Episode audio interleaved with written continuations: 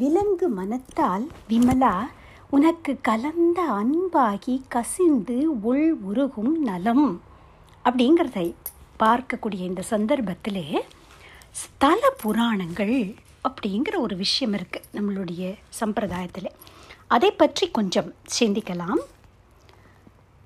நம்மளுடைய கோவில்கள் அப்படிங்கிறது வெறும் வழிபாட்டு ஸ்தலங்கள் மட்டுமில்லை, அது ஒரு கலாச்சாரத்தினுடைய கண்டினியூவிட்டிக்கு ஒரு பெரிய கேந்திரமாகவும் இருக்குது. நம்மளுடைய மூதாதையர்கள் வாழ்ந்த வாழ்க்கை, அவர்களுடைய பழக்க வழக்கங்கள், நம்மளுடைய நம்பிக்கைகள், அங்கே இறைவன் பக்தர்களுக்கு பண்ணின அனுகிரகம், இப்படி பல விஷயங்களையும் உள்ளடக்கினதாக இருக்கிறது நம்மளுடைய கோவில்கள். அதிலே ஒவ்வொரு கோவிலுக்கும், புராதனமான கோவிலுக்கும் ஸ்தல புராணம் அப்படின்னு ஒன்று இருக்கும்.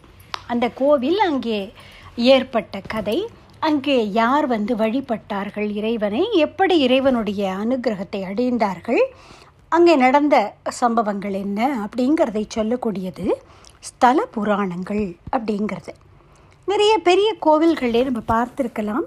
ஓவியங்களாகவும் எழுத்து வடிவத்திலும் இந்த ஸ்தல புராணங்கள் அங்கே எழுதி வைக்கப்பட்டிருக்கிறது. அப்படி இல்லாத ஒரு ரிமோட் வில்லேஜஸில் இருக்கக்கூடிய கோவில்கள் அங்கே எழுதி வைக்கப்படவில்லை அப்படின்னால் கூட, அந்த புராதனமான கோவில்களை தரிசனம் பண்ண எப்போ நம்மளுக்கு வாய்ப்பு கிடைக்கிறதோ, அந்த கோவிலையே இருக்கக்கூடிய பெரியவர்களையோ அங்கே சிவாச்சாரியாரையோ அணுகி வணங்கி அந்த ஸ்தல புராணத்தை சொல்லுங்கோ அப்படின்னு சொல்லி அவர்களிடமிருந்து கேட்டு தெரிந்து கொள்வது அப்படிங்கிறத நம்ம ஒரு பழக்கமாக ஏற்படுத்தி கொள்ளலாம். ஏன்னா ஸ்தல புராணங்கள் அப்படிங்கிறதும் புராணங்களுக்கு துல்லியமாக ரொம்ப ரொம்ப முக்கியமானவை. நம்மளுடைய நெக்ஸ்ட் ஜெனரேஷனுக்கு இந்த விஷயங்களை கொடுக்க வேண்டியது நம்மளுடைய கடமை. தன்னுடைய உபன்யாசங்களிலே, அதாவது தெய்வத்தின் குரல் அப்படிங்கிறதான அந்த உன்னதமான நூல், அதில் மகாபெரிவா இந்த ஸ்தல புராணங்களை பற்றி வலியுறுத்தி சொல்லியிருக்கிறார். அவர் சொல்கிறார், புராணங்களை நம்புகிறவர்கள் கூட ஸ்தல புராணங்கள் அப்படின்னு ஊருக்கு ஊராக இருக்கக்கூடிய அந்த கோவில்களில் இருக்கிற அந்த கதைகளை நம்புறதுக்கு கொஞ்சம் யோசிக்கிறார்கள். ரொம்ப படித்தவர்கள், ரேஷ்னலிஸ்ட் அப்படின்னு சொல்லிக்கிறவர்கள், எல்லா புராணமுமே போய் அப்படின்னு சில பேர் டிஸ்மிஸ் பண்ணிடுறா. அவளை விடுவோம், அவளை சொல்லலை, புராணங்களை நம்புபவர்கள் கூட இங்கே தான் இந்திரனுக்கு சாப விமோச்சனம் கிடச்சிது, இங்கே தான் அகஸ்திய மகரிஷி பரமேஸ்வர பார்வதியுடைய திருக்கல்யாண காட்சியை பார்த்தார் அப்படின்னெல்லாம் சொல்லப்படுறது இல்லையா. இப்படி அநேகம் க்ஷேத்திரங்களில் இதே கதை சொல்லப்படும். ஒரே விஷயம் பல ஸ்தலங்களிலே நிகழ்ந்ததாக சொல்லப்படுறது. இது எப்படி சாத்தியம்?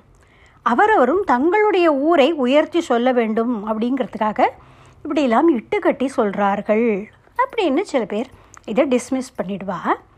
இதை பற்றி விஷயம் தெரிந்த ஆஸ்திகர்களை கேட்டால், கல்பத்துக்கு கல்பம், ஒரு கல்ப காலம் அப்படின்னு டைமை நம்மளுடைய வேதிக் சிஸ்டம் பிரிக்கிறது இல்லையா, அப்போ ஒவ்வொரு கல்பத்திலையும் இதே கதைகள் திரும்ப திரும்ப நடக்கிறது.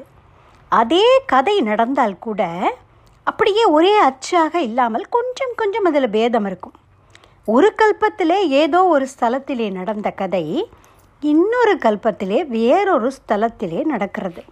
அதனால்தான் அநேக ஸ்தலங்களிலே ஒரே புராண கதை நடந்ததாக சொல்லப்படுகிறது அப்படின்னு சொல்கிறார்கள் அப்படின்னு மகாபெரிவா சொல்கிறார். அப்படி இந்த ஸ்தல புராணங்களை பற்றி அநேக உதாரணங்கள் எடுத்துக்காட்டி, ஒரு ஊரை சுற்றி இருக்கக்கூடிய பல ஊர்களில் எப்படி ஒரு கனெக்டிங் த்ரெட் மாதிரி ஒரு ஊரோட ஸ்தல புராணம், அதோட கண்டினியூவேஷன் பார்த்தா பக்கத்தில் இருக்கிற ஒரு ஊரில் இதோட ஒரு அடுத்த பகுதி கதை அந்த ஊரில் நிகழ்ந்ததாக சொல்லப்படுறது. அப்போ அது ரொம்ப ஒரு லாஜிக்கல் த்ரெட் மாதிரி இருக்குது. ரொம்ப அழகாக இது எல்லாத்தையும் சேர்த்து வைத்து பார்க்கும் பொழுது தான் மொத்த கதையும் நமக்கு தெரியுது அப்படிங்கிறதாக அதுக்கு பல உதாரணங்களை பெரியவா அதில் எடுத்து சொல்கிறா.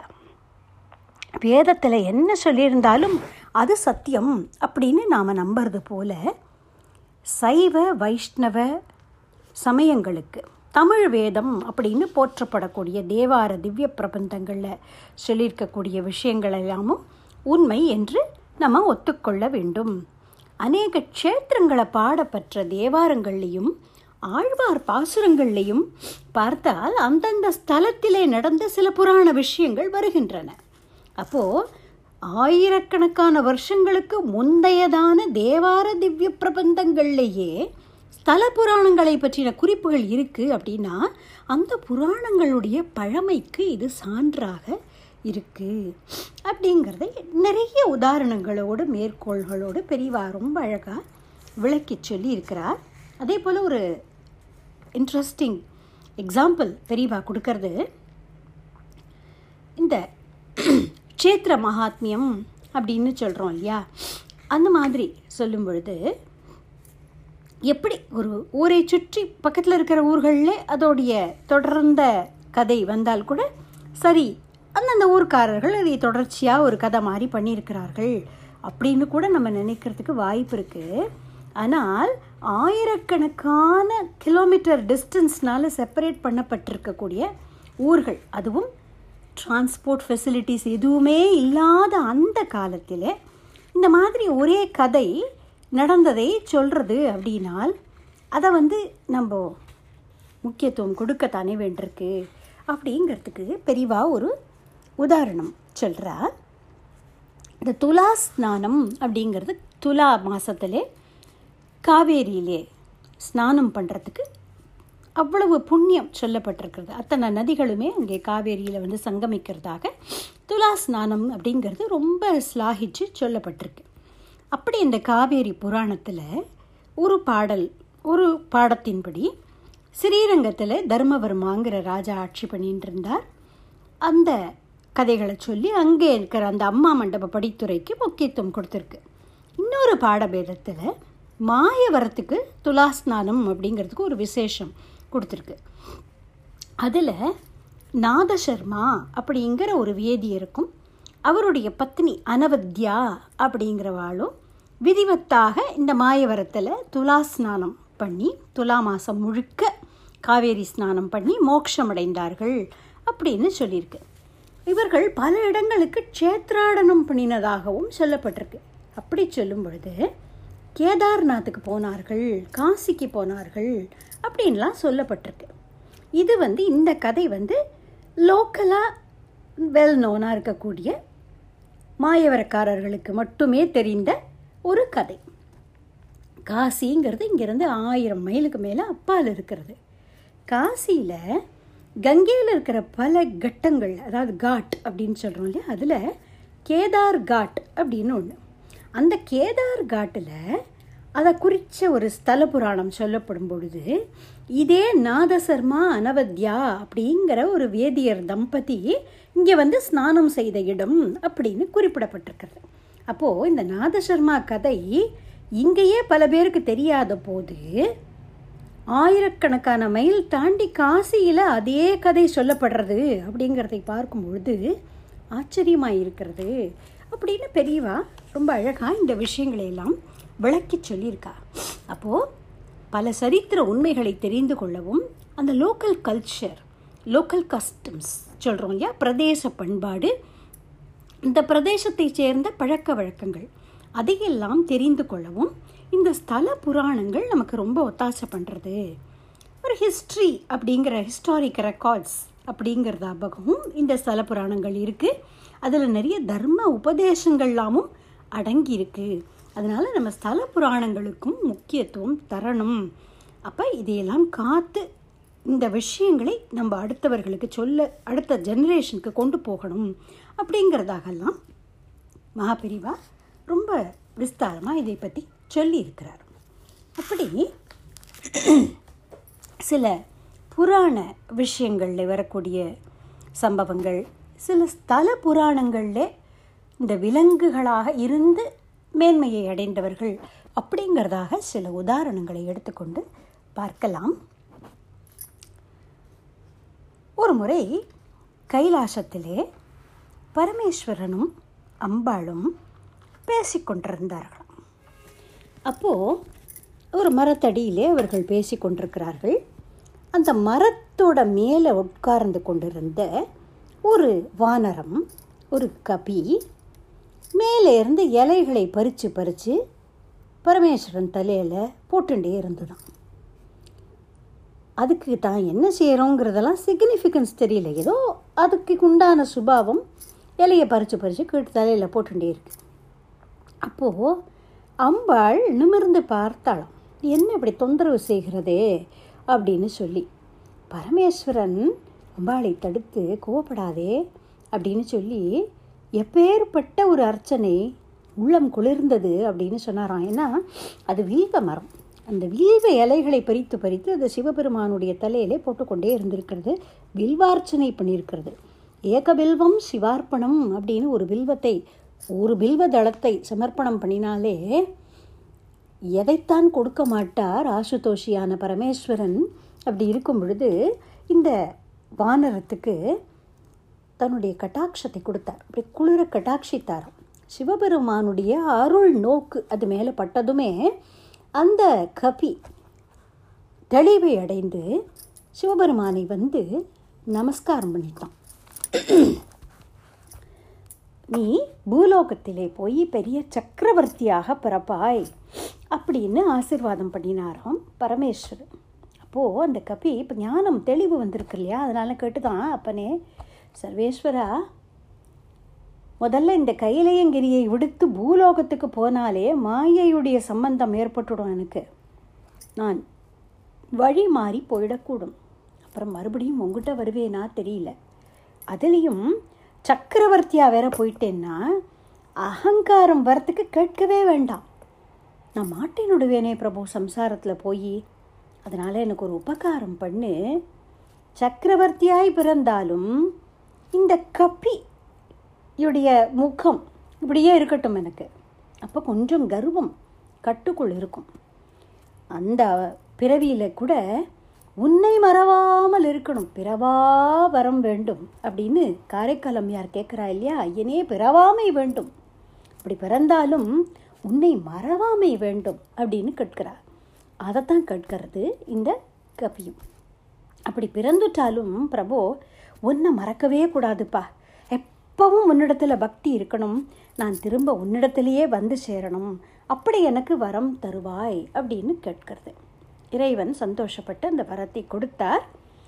அது பூலோகத்திலே வந்து இக்ஷ்வாகு வம்சத்திலே மாந்தாத்தா அப்படிங்கிற ஒரு பேரரசன், ராமச்சந்திரமூர்த்திக்கு முன்னோர் மூதாதையர், அந்த மாந்தாத்தாவுடைய மகனாக அம்பரீஷ சக்கரவர்த்திக்கு சகோதரனாக பிறந்தது. அது வரம் கேட்டபடியே ரொம்ப அழகான ரூபம், உடல் அதெல்லாம் இருந்தால் கூட முகம் வந்து கொஞ்சம் ஒரு வானர ஜாடையோடு அப்படியே பிறந்ததான். அதனால் அந்த குழந்தைக்கு மூச்சு அப்படிங்கிறது ஒரு இந்த மாதிரியான ஒரு வளர்ந்த குரங்கை குறிப்பதனாலே முசுகுந்தன் அப்படின்னு அந்த குழந்தைக்கு பெயர் வைத்தார்களாம். நாம் பார்த்துருக்கலாம், இந்த ரகுவம்ச சரித்திரத்தை பார்த்தால் சார்வபௌமர்களாக இருந்திருக்கிறார்கள், அதாவது அப்போ இருந்த அந்த பூமி பிரதேசம் எப்படி அமைப்பு இருந்ததோ அப்படி அந்த பூமி முழுமைக்கும் ஏக சக்கரவர்த்தியாய் அப்படி ஆட்சி பண்ணியிருக்கிறார்கள். அப்படி ஆட்சி பண்ணும் பொழுது ஒரு அரசன் சக்கரவர்த்தியாய் இருக்கிறான் அப்படின்னால் அவனுடைய ஆளுகைக்கு உட்பட்ட அந்த பூமி பிரதேசத்தை வெவ்வேறு ரீஜன்ஸை தன்னுடைய மகன்களுக்கு பிரித்து கொடுத்து ஆட்சி பண்ண சொல்லுவார் இல்லையா. ராமர் காலத்திலேயே ராமர் தன்னுடைய அந்த ராஜ்யத்தை பரதனுக்கு, சத்ருகுணனுக்கு, லக்ஷ்மணனுக்கு அப்படியெல்லாம் ஒதுக்கி அவரவர்கள் ஆட்சி செய்கிறதுக்குன்னு சில பிரதேசங்களை கொடுத்திருந்ததாக தெரிகிறது. அப்படியே அந்த ஒரு அரசனுடைய பல தேவியர்களுக்கு பிறந்த பிள்ளைகள் பல்வேறு பிரதேசங்களிலே போய் அவரவர்கள் தங்களுக்கான ராஜ்யங்களை அமைத்து கொண்டு ஆட்சி செய்கிறது வழக்கம்.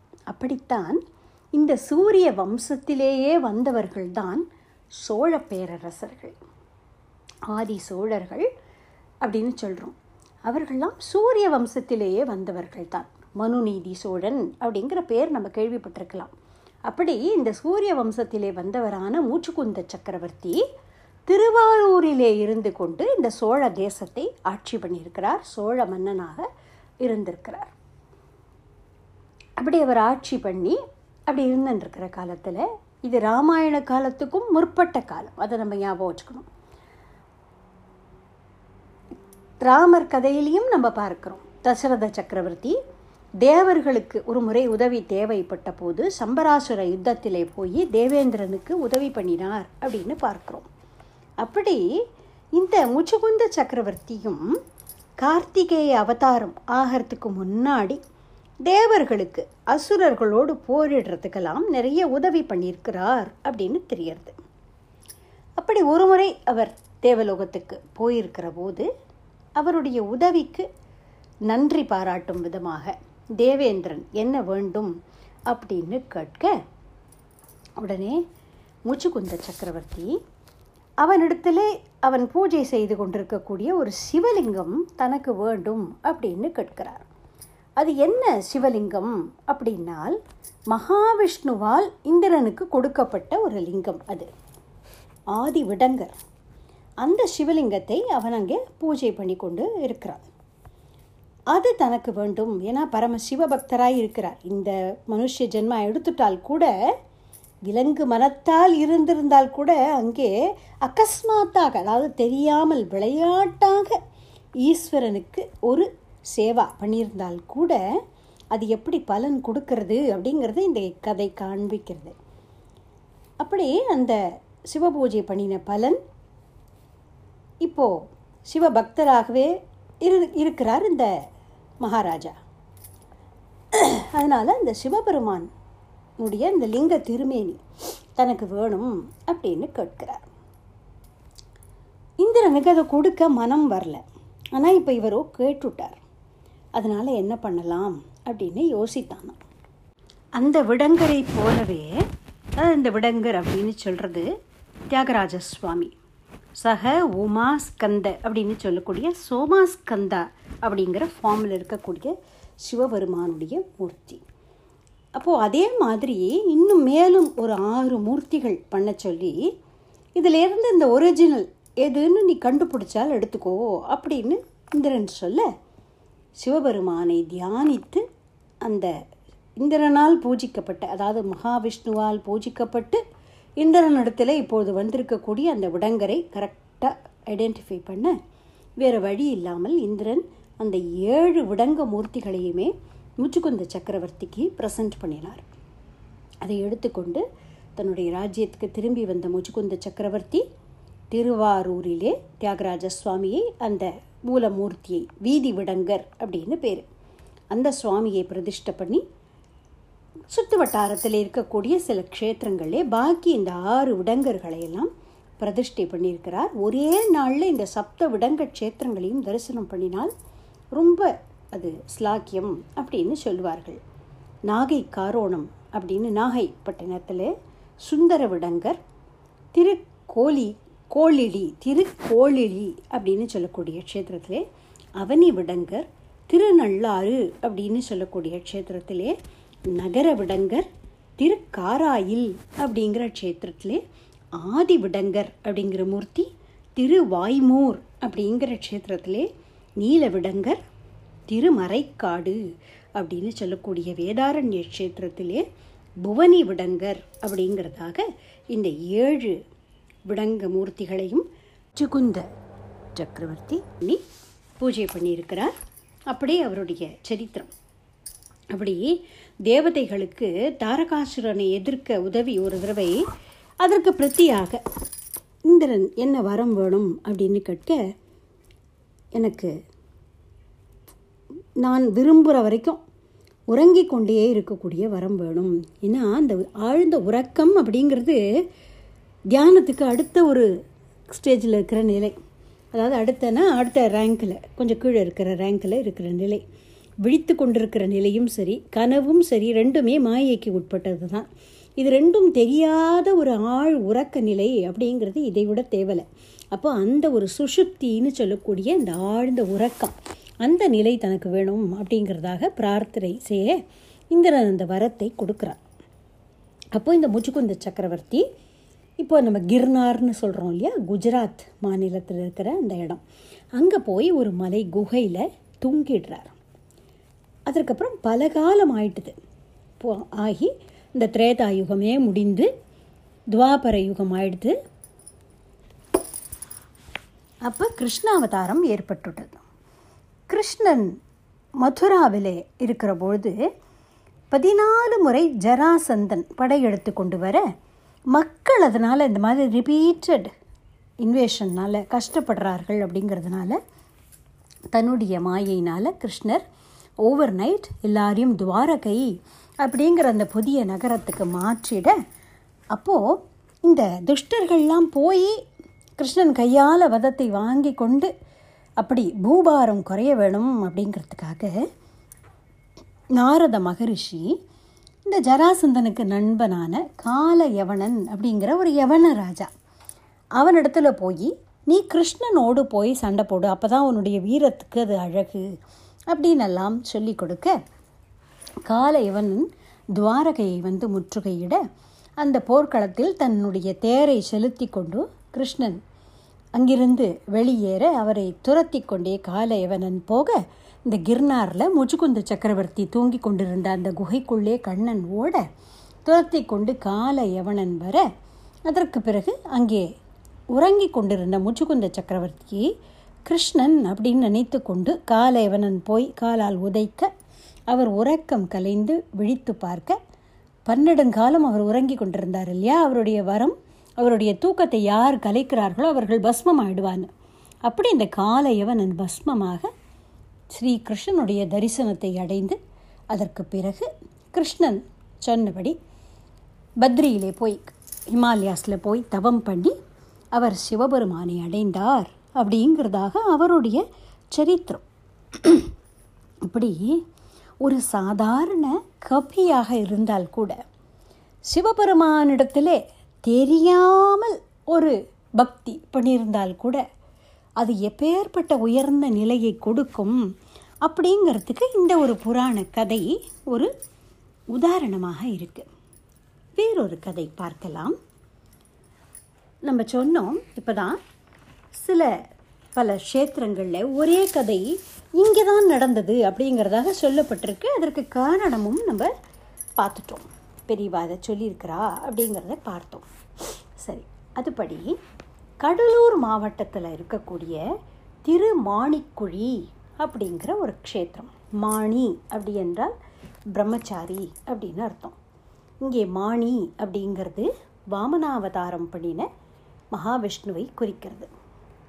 இங்கே இருக்கிற திருமாணிக்குழிங்கிற அந்த க்ஷேத்திரத்தில் இருக்கிற இறைவன் பேர் வாமனபுரீஸ்வரர் அப்படின்னே பேர். அம்பாள் அம்புஜாட்சி அப்படி நடுநாடுன்னு சொல்லக்கூடிய அந்த இடத்துல அமையப்பெற்றிருக்கிறது இந்த க்ஷேத்திரம். இங்கே வந்து இறைவனை, இந்த சிவபெருமானை வாமனாவதாரம் பண்ணின மகாவிஷ்ணு வழிபட்டதாக இங்கே ஸ்தல புராணம். சரி, இந்த கோவிலுக்கு திருசங்கு ஹரிச்சந்திரன் போன்ற இக்ஷ்வாகு வம்சத்து ராஜாக்கள்லாம் திருப்பணி பண்ணியிருக்கிறதாக சொல்லப்படுறது. அப்போது எவ்வளவு புராதனமான ஒரு க்ஷேத்திரம் அப்படிங்கிறதை நம்ம தெரிஞ்சுக்கலாம். இந்த க்ஷேத்திரத்துடைய ஸ்தல புராணம் அப்படிங்கிறது இருக்கும் இல்லையா, அது என்ன அப்படின்னு, அதில் என்ன சொல்லப்படுறது அப்படின்னால், இந்த சிவன் கோவிலே இந்த ஆலயத்திலே ஒரு எலி இருந்ததாம். இன்றைக்கி கூட நம்ம பார்க்கலாம் புராதனமான கோவில்கள்லேயே அந்த எண்ணெயுடைய வாசனைக்காக, நெய் தீபமெல்லாம் இருக்கு இல்லையா, அதற்காக இந்த சிவபெருமானுடைய சந்நிதியிலே எலிகள் இருக்கும். இப்படி பல சின்ன சின்ன உயிரினங்கள் அங்கேயும் இங்கேயும் ஓடின்னு இருக்கிறத பார்க்கலாம். சில கோவில்களில் பூனைகள் இருக்கும், அந்த அபிஷேகம் பண்ணுற பாலை குடிக்கும், அப்படியெல்லாம் நம்ம பார்க்கலாம். அப்படி இந்த கோவிலில் ஒரு எலி இருந்ததாம். அது ஒரு நாள் அந்த கர்ப்ப கிரகத்தில் எரிஞ்சுன்ட்ருக்கிற விளக்கில் நெய் இருக்கும் இல்லையா, அதை சாப்பிட்றதுக்காக வந்து அதோடய வாயை அந்த விளக்கில் வச்சுதான். அப்போ அந்த விளக்கில் இருக்கிற அந்த நெருப்பு இருக்கும் இல்லையா, அதோட மூக்கில் சுற்றுத்தும். உடனே துள்ளி குதித்ததாம் அந்த எலி. அப்போது அந்த அணையிற நிலையில் இருந்துதாம் அந்த தீபம். ஏன்னா அந்த திரி கீழே போயிடுத்து, அந்த விளக்கு சுடர் வந்து ரொம்ப சின்னதாக எரிஞ்சுட்டு இருந்திருக்கு, அணையிற நிலையில் இருக்குது. இப்போ இந்த எலி குதித்த அந்த குதியில் அந்த திரி தூண்டப்பட்டு விளக்கு நன்றாக எரிந்ததாம். அப்படி சிவபெருமானுடைய கருவறையிலே எரிந்து கொண்டிருந்த விளக்கை அகஸ்மாத்தாக, அதாவது தனிச்சையாக அப்படி தூண்டிவிட்டு நன்றாக எரியும்படி செய்ததனால் அந்த புண்ணியத்துக்காக அந்த எலி மகாபலி சக்கரவர்த்தியாக, அதாவது வாமனாவதாரம் பண்ணின மகாவிஷ்ணுவே தேடி போய் தானம் கேட்கும் அளவுக்கு உயர்ந்தவனாக பிரகலாதன் என்ற பக்த குல சக்கரவர்த்தியுடைய பேரனாக பிறக்கக்கூடிய பெரும் பேற்றை அடைந்ததான். இப்படி இந்த ஸ்தல புராணம் சொல்கிறது. இந்த வாமனாவதாரமாகி மகாபலியின் இடத்திலே 3 அடி நிலம் கேட்டு அதற்கு பிறகு அவனை அனுகிரகித்து சுதளம் அப்படிங்கிறதான மிகவும் அழகான ஒரு லோகத்துக்கு அவனை அதிபதியாக்கி இந்த கதையெல்லாம் முடிந்த பிறகு அந்த மகாவிஷ்ணு வந்து இந்த ஈஸ்வரனை வழிபட்டிருக்கிறார் அப்படிங்கிறதாக இந்த ஸ்தல புராணம் சொல்கிறது. திருஞான சம்பந்தருடைய தேவார பாடல் இந்த ஸ்தலத்தை பற்றி நிறைய இந்த மாதிரி தேவார பாடல் பெற்ற ஸ்தலங்கள் அப்படிங்கிறது தமிழ்நாடு முழுக்க இருக்குது. அப்படி திருஞான சம்பந்தருடைய தேவார பாடல் பெற்ற ஒரு ஸ்தலம் இந்த திருமாணிக்கொழி. அந்த ஒரு பாடல் அவர் சொல்லியிருக்கிறார்: நித்த நியமத் தொழிலனாகி நெடுமால் குரளனாகி மிகவும் சித்தமது ஒருக்கி வழிபாடு செய்ய நின்ற சிவலோகனிடம் மாங்கொத்தமலர் மலர்புடிலின் நீடு குலமஞ்சை நடம் ஆடலது கண்டு ஒத்த வரி வண்டுகளுள்ளாவி இசைபாடு உதவி மாணிக்குடியே அப்படிங்கிறார். இந்த ஊருக்கு உதவி அப்படின்னும் ஒரு பேருண்டாம். அதனால் இந்த உதவி அப்படிங்கிற வார்த்தையை இங்கே யூஸ் பண்ணுறார். மாணிக்குடியே அப்படின்னு இந்த ஸ்தலத்தை பற்றி பாடியிருக்கிறார். அதில் இந்த ஒரு விஷயத்தை வைத்திருக்கிறார், இந்த ஸ்தல புராணத்தை வைத்திருக்கிறார். நித்த நியமத் தொழிலனாகி நெடுமால், நெடுமால் அப்படிங்கிறது மகாவிஷ்ணு, குரளனாகி வாமனாவதார மூர்த்தியாகி மிகவும் சித்தமது ஒருக்கி சித்த ஒருமைப்பாட்டுடன் ரொம்ப ஒரு மனதை ஒருமுகப்படுத்தி வழிபாடு செய்ய நின்ற சிவலோகன் அப்படின்னு இந்த சுவாமியை பற்றி சொல்லியிருக்கிறார். இப்படி நம்ம சொன்னோம் பல பாடல்களில் இந்த ஸ்தல புராணங்கள் நமக்கு காண கிடைக்கிறது. அப்படி ஒரு எலியாக இருந்து பரமேஸ்வரனுடைய கோவிலே இருந்த ஒரு திருவிளக்கை தன்னிச்சையாக தூண்டிய புண்ணியத்துக்காக ஒரு விலங்காக இருந்தாலும், ஒரு சின்ன ரெப்டைல் அப்படி இருந்திருந்தால் கூட, அறியாமல் ஒரு சிவ புண்ணியத்தை செய்திருந்தால் கூட அவன் எந்த நிலையை அடைந்தான் பார்த்தால், பிரகலாத மகாராஜாவனுடைய பேரன் அப்படின்னா எப்பேற்பட்ட பாக்கியம். அதுலேயும் எம்பெருமானுடைய மகாவிஷ்ணுவுடைய திருவடி அவனுடைய திருமேனியிலே தீண்டும்படியுமாக அப்படி ஒரு பாக்கியம். அவர் தலையிலே தன்னுடைய திருவடியை வைத்து ஆசீர்வதித்து, உன்னுடைய சுதள லோகத்திலே உனக்கு நான் காவலாக இருப்பேன் அப்படிங்கிறதாகவும் ஒரு வரம் கொடுத்து, அப்படி மகாபலி அப்படிங்கிற சக்கரவர்த்தி அழியாத புகழையும் அடைந்து சிரஞ்சீவிகளுக்குள்ளே ஒருவனாகவும் ஆனான் அப்படிங்கிறதான பெரிய பாக்கியத்தை அடைந்திருக்கிறான். அஸ்வத்தாமா பலிர் வியாசோ ஹனுமான்ச்ச விபீஷணக கிருபக பரசுராமச்ச சப்தைதே சிரஞ்சீவினக சப்தைதான் சம்ஸ்மரே நித்யம் மார்க்கண்டேயம் அத அஷ்டமம் ஜீவேத் வருஷசதம் சோபி சர்வவியாதி விவர்ஜித அப்படின்னு பத்ம புராணத்திலே ஒரு ஸ்லோகம் சிறப்பித்து சொல்கிறது. அஸ்வத்தாமா அப்படின்னு சொல்லக்கூடிய துரோணாச்சாரியாருடைய புத்திரனான அஸ்வத்தாமா, பலிஹி அப்படிங்கிறது மகாபலி சக்கரவர்த்தி, வியாசர் பராசர மகரிஷியுடைய புத்திரரான கிருஷ்ண துவைபாயனரான வியாசாச்சாரியார், ஹனுமான், விபீஷணன், கிருபாச்சாரியார், பரசுராமர், இந்த 7 பேரும் சிரஞ்சீவிகள் அப்படின்னு சொல்லப்படுறது. இதோடு கூட சிவபெருமானால் காப்பாற்றப்பட்டு என்றும் சிரஞ்சீவி என்று அனுகிரகிக்கப்பட்ட மார்க்கண்டேய மகரிஷி, இந்த 8 பேரையும் சேர்த்து யார் நினைத்து கொள்கிறார்களோ, தினமும் அவர்களை ஸ்மரித்து கொள்கிறார்களோ, 100 வருஷம் பூர்ண ஆயுசு வியாதி இல்லாமல் வாழ்வார்கள் அப்படின்னு இந்த ஸ்லோகம் சொல்கிறது. அப்படி இந்த மகான்களுடைய பெயரை ஸ்மரித்து கொண்டாலே அது ரொம்ப பரம புண்ணியம். அதற்காகவே இந்த ஸ்லோகத்தை ஒரு தடவை சொன்னோம். அப்படி அழியா புகழோடு சிரஞ்சீவியாக இருக்கக்கூடிய ஒரு பெரிய பாக்கியத்தை அடைந்தான் மகாபலி சக்கரவர்த்தி அப்படிங்கிறத இந்த ஸ்தல புராணம் சொல்கிறது.